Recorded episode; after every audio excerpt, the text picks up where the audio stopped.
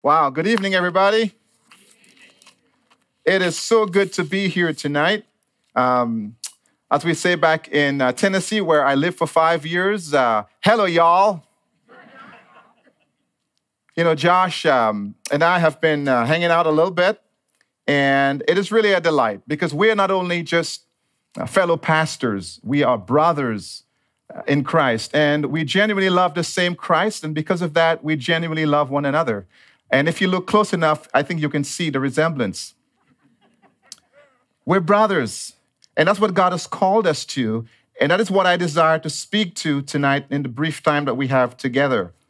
If you hear a little bit of an accent, it is because I was actually born and raised in the tropical island of Dominica. And um, I'm delighted. Uh, I've lived also here in the United States for the last 25 years. And so I am American, but I'm also Dominican. My wife and I actually make our home in Monrovia, where we live together with our five year old daughter. And I was telling somebody tonight as I was getting in, she's five going on 13. Uh, if you have a five year old, uh, I want to let you know that I'm praying for you as you pray for me. it, is a challenging time. If you're going to be Googling Dominica, by the way, please hold it up for maybe after the service so we can get through tonight and what God would have to say to us together. You know, what I'm about to speak to you tonight about is the most well kept secret that will change your life. God has called us to something profound tonight. Now, what I'm going to offer you are not seven steps to happiness. I'm not going to offer you any gimmicks. I'm not going to offer you that my words tonight will fix what is broken in your life. But I'm going to offer you, as a Jesus rep, something that has changed my own life. And the question that is animating the text tonight has the power to also change your life. There are two simple things that we're going to share tonight from the passage Josh just read for us. And they seem very simple. They are simplistic, but they are also profound. And these are number one, we're going to see that God is love. And in the second place, we're going to see that God commands love. God is love, and God commands love. The heart of the gospel, the heart of God is love.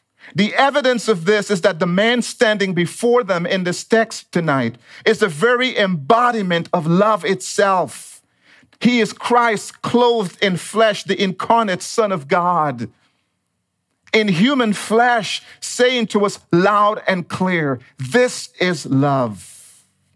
You know, Jesus spent so much of his effort trying to win them over, trying to reveal the heart of God to the Jews of his day. He healed the sick to show that he was the God who healed their physical and spiritual sickness. He refined the Sabbath to say that he was their true rest. He walked on water. And by doing so, he was proving that he had control over all the forces of nature. He fed the 5,000, and then he fed the 4,000 to remind them that I am the bread of life for your hungry souls. I mean, he left them every hint imaginable, and still they failed to notice.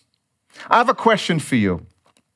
And this takes me back all the way back to primary school. Here's the question How do you know a girl likes you? I mean, if she keeps staring at you, if she puts notes in your backpack, and if she tells your friends how cute you are, is it any wonder that something's going on, right? Well, Jesus has been doing this in his time on earth. He's been saying in so many ways, I love you. I'm all about love. I want you to love me back. And yet, they keep putting up roadblocks. In verse 28, however, as we come to the passage tonight, the scribe in our story is a man who seems a bit different. From the outset, he comes to Jesus and he has a question. Now, he's still on the enemy side, don't get me wrong. He's still part of the, the inner circle of the religious leadership that was antithetical toward Jesus. But he comes with a question that is genuine, and the question is simple. But the question is profound. The question is this What is the greatest commandment? Now, if you understand the Old Testament law, you know that there were about 613 commandments that the scribes unpacked from the Ten Commandments that God had first given to Moses. 613 laws existed in the Jewish custom and in the Jewish religion. And Jesus was going to refine these 613 laws into one singular law. Now, there are only two reasons why you would want to know what the rules are. If you're like me, number one, so that you might break them, or number two, so that you might keep them. I believe this man in the story tonight is genuinely looking for answers. And Jesus says to him, Hear, O Israel, the Lord our God, the Lord is one. This is the Shema of Deuteronomy chapter 6 and verse 4, which actually means to hear. The Jews would actually pray this prayer every day. This was their custom to remind themselves that God was one, that God was simple, that God, there was no competition to God. That there's only one true God. This is the very heart of the Jewish religion, of monotheism. There is one God. And then Jesus says, and because God is one, because there's only one true God, God commands our love. And so he says, and you shall love the Lord your God with all your heart and with all your soul and with all your might. And then he adds this, and then love your neighbor as yourself. So, what Jesus does tonight is that he refines the very understanding of what life is all about. And he says the highest ethic in the world is not being right, it is not being smarter, it is not being better. In fact, it is to love God. Now, I want to tell you something. Some time ago, I downloaded an app on my phone because I didn't want to pay for the full version. It was too expensive. So I downloaded what is called Light. I applied myself to downloading this thing on my phone. But what I soon realized is that the light version, although it has the same name, it doesn't really do everything that the full version that actually costs you some money actually does. The light version does only a few things. It doesn't do the whole thing. And what I realized tonight is that if we are going to love God with all the heart and with all the soul and with all the might and to love our neighbor as ourselves, we need to download Jesus full. We need to have the whole version. We need to have the version that actually costs us something. Because that is exactly what God is calling us to do tonight. To love God is to have the full version of Jesus living in our hearts. We cannot love our neighbors as ourselves with Jesus' light. We have to have the full version. And so Jesus' formulation tonight are these two commandments one that goes vertical and the other that goes horizontal. He says, the greatest commandment is to love the Lord your God. Deuteronomy chapter 6, verse 4.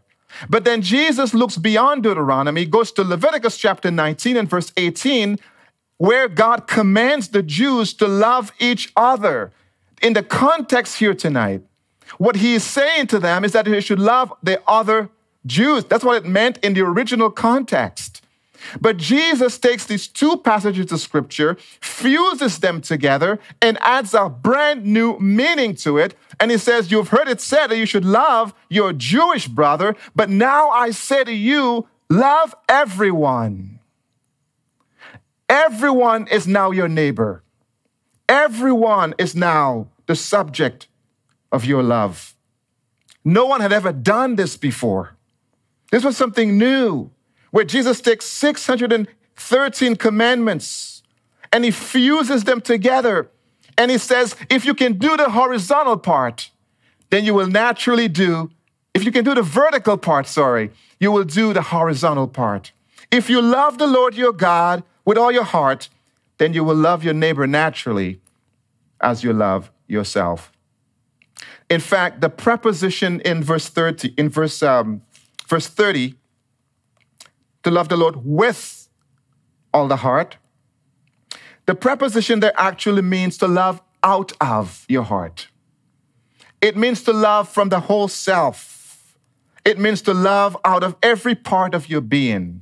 There should be no reservation in our love for one another. There should be no restriction in our love for one another.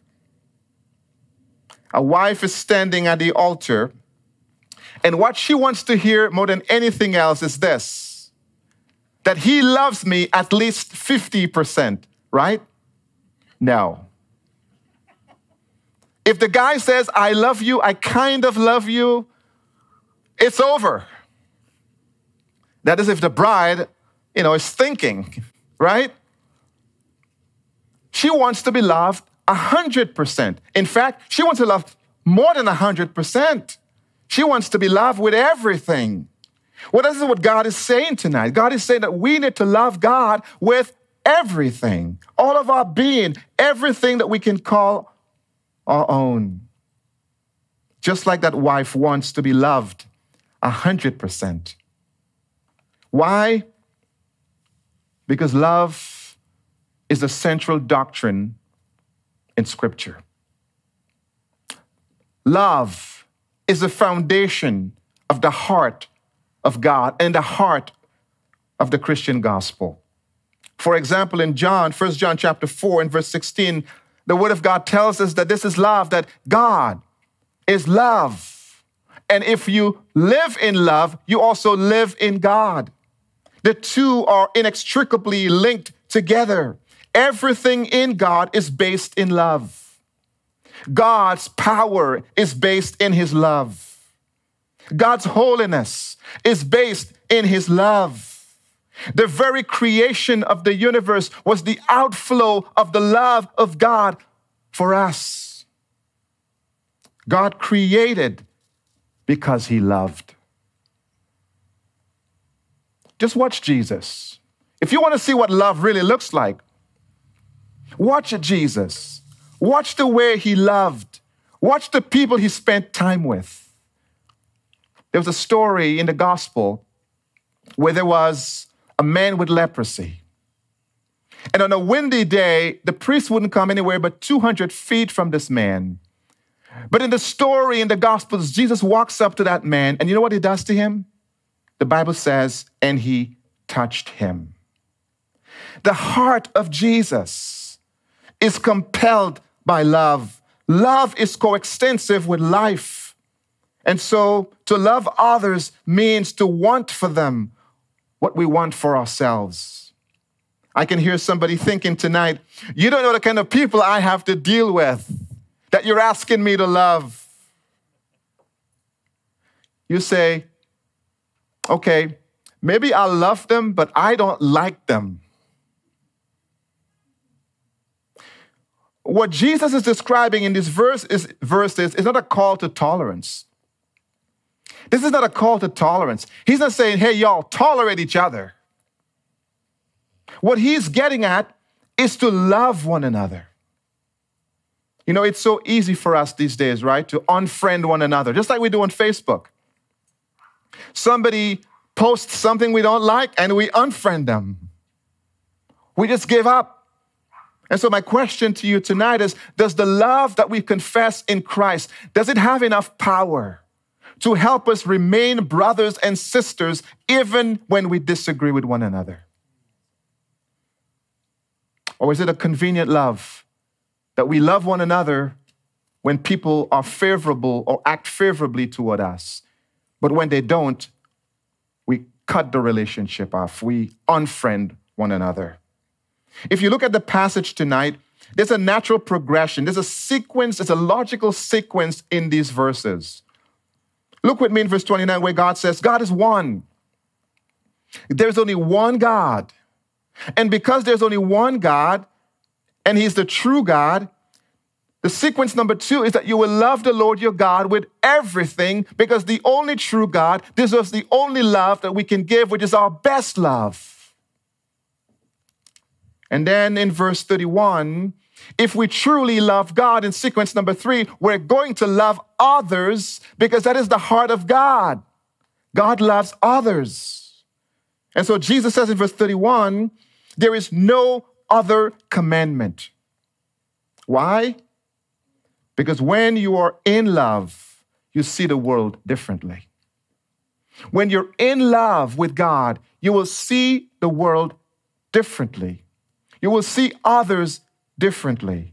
Just like when you're in love with your girlfriend or your boyfriend or your husband and your wife. You know, I remember when I was falling in love with my wife. You guys remember that? Josh, do you remember when you were falling in love with your wife? It is the most exciting thing, right? I mean, you know, the world could be falling apart, but man, in your heart, you know, it's just sing along.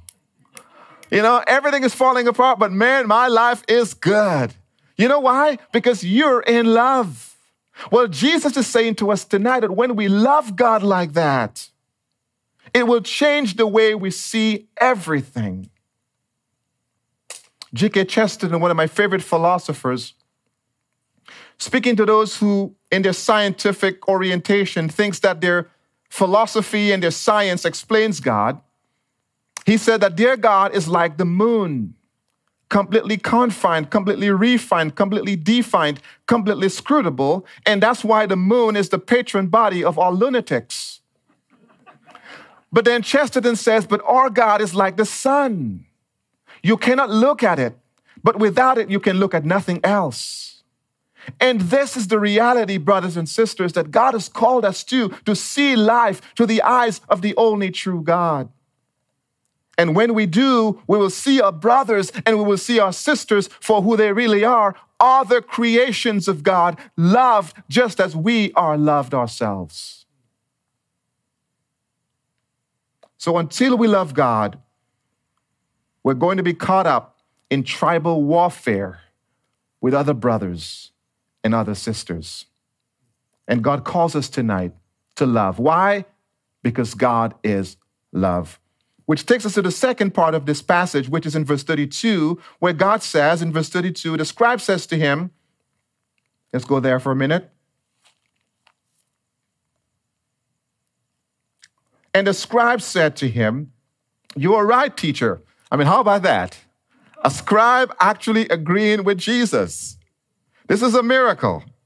Teacher, you have truly said, What you said is right, and there is no other beside him and to love him with all the heart and with all the soul and with all the understanding and strength, and to love one's neighbor as oneself is much better than whole burnt offerings. Now, this is the temple. They are in the temple where the sacrifices are being offered. And this man is agreeing with Jesus that yes, to love is greater than sacrifice. You know, we live in a world of herd distractions. But if we desire to follow Jesus, sometimes we must come alone, which is why this man comes alone. Just like Zacchaeus before him had come alone. He comes alone because he's seeking an answer that he doesn't want to be distracted by his other Sadducees. They were sad, you see. You guys get it. you have a great sense of humor here, I see. We must come alone sometimes if we truly desire to follow God, because that is costly. Some of you here at Christ Church, like those at Bethany Church, you love Jesus. You love him. But are you willing to do what love demands? Are you willing to love the Democrat? Are you willing to love the Republican? Are you willing to love gays? Are you willing to love blacks? Are you willing to love whites? Well, for you guys here, it's not, that's not very hard.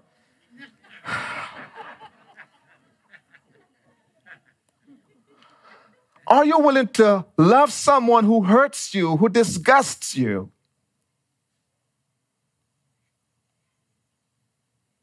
Just watch with me in Matthew chapter 5 how Jesus pulls down all the roadblocks that we put up. Look at verse 43 of Matthew chapter 5.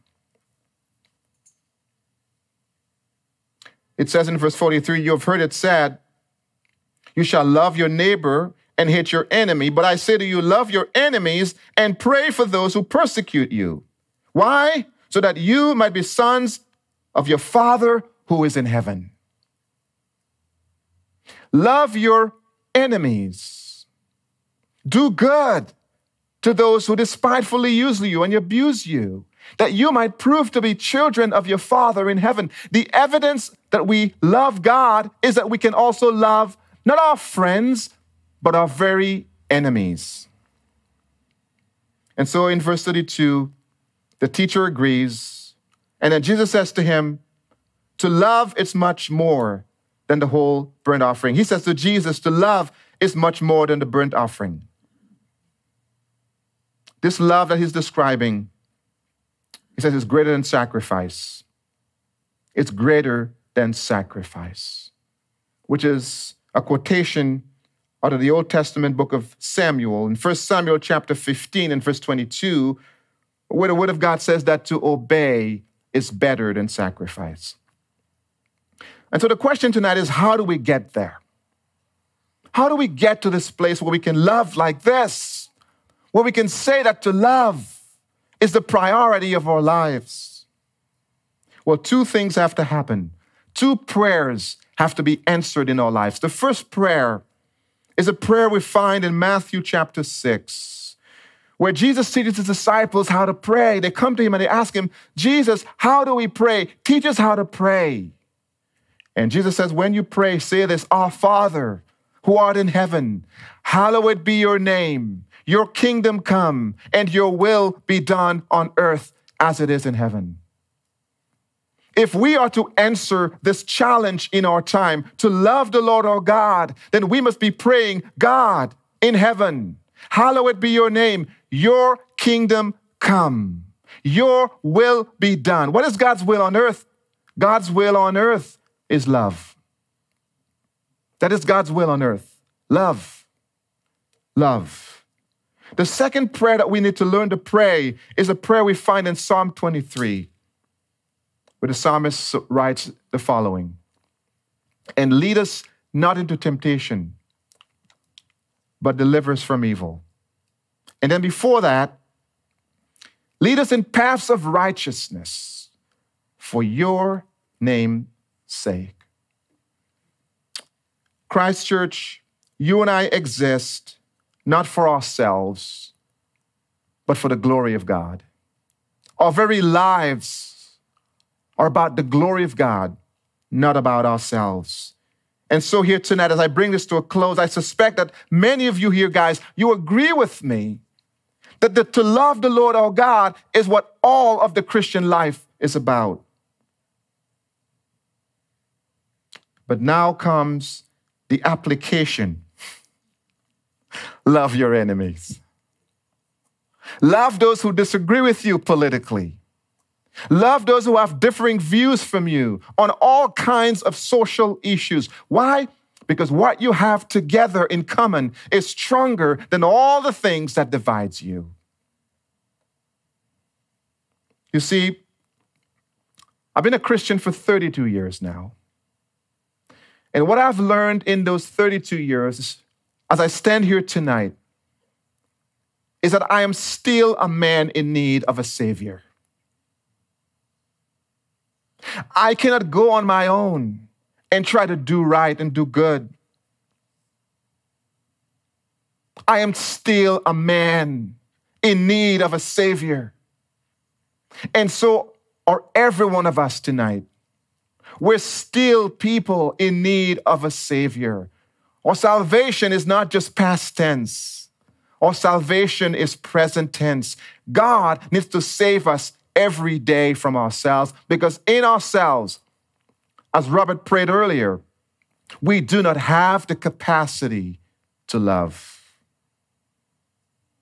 Because you see, it is easier to talk about it. Ritual is easier than obedience. Church attendance is easier than true worship. And to love dogma is easier than to love God. What this implies tonight is that you and I, we need a download of Jesus to make this a reality. Near the end of the passage, Jesus looks at this man who has just agreed with him and he says, You're not far from the kingdom of God. He says, You're not far. Uh, that doesn't mean he is in the kingdom of God. It's possible for us to be near the kingdom of God, but not be in the kingdom of God. He said, You are not far from the kingdom of God. And Mark leaves the conclusion very open, as if to live it to our own imagination. Did this guy become a Christian? Did he not? We don't know. What we know tonight is that you are a follower of Jesus.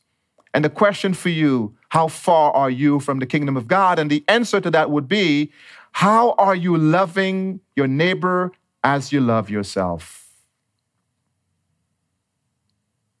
I want to end with this story. I have a friend from Tennessee. We were good friends for a long time. And we have disagreements. We have a lot of things in common, but we disagree about a lot of things. And I remember some time ago, we're having this conversation, and the conversation was beginning to get tense. Do you know what I'm talking about? When you're talking to somebody and you can sense that there is a tension rising. And I just looked at him, I said, You know, I think right about now, we should focus on our love for Jesus. Because if we don't, we could just fray our relationship right now. And I don't want to lose this relationship. Our love for Jesus is more important than this issue that is dividing us. And I want to say to you, Christ Church, tonight, Jesus is calling us to love like that, to make the radical and the difficult choices, to choose our love for Jesus over anything that may divide us. You know, I did this because I'm all in on Jesus. I'm all in on Jesus. And my question to you are you all in on Jesus? Because he has called us to do the real thing. And the real thing is the only thing that matters. Do we love God?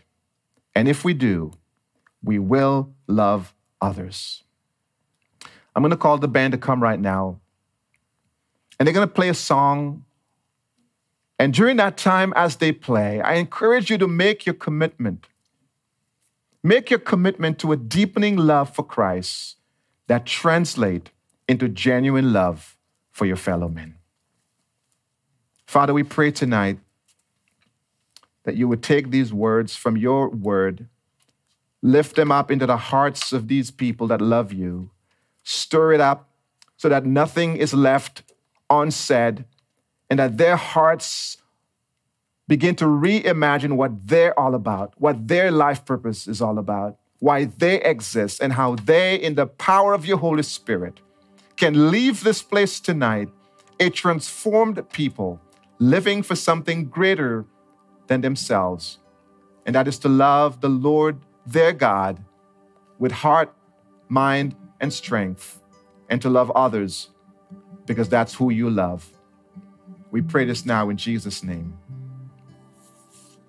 Amen.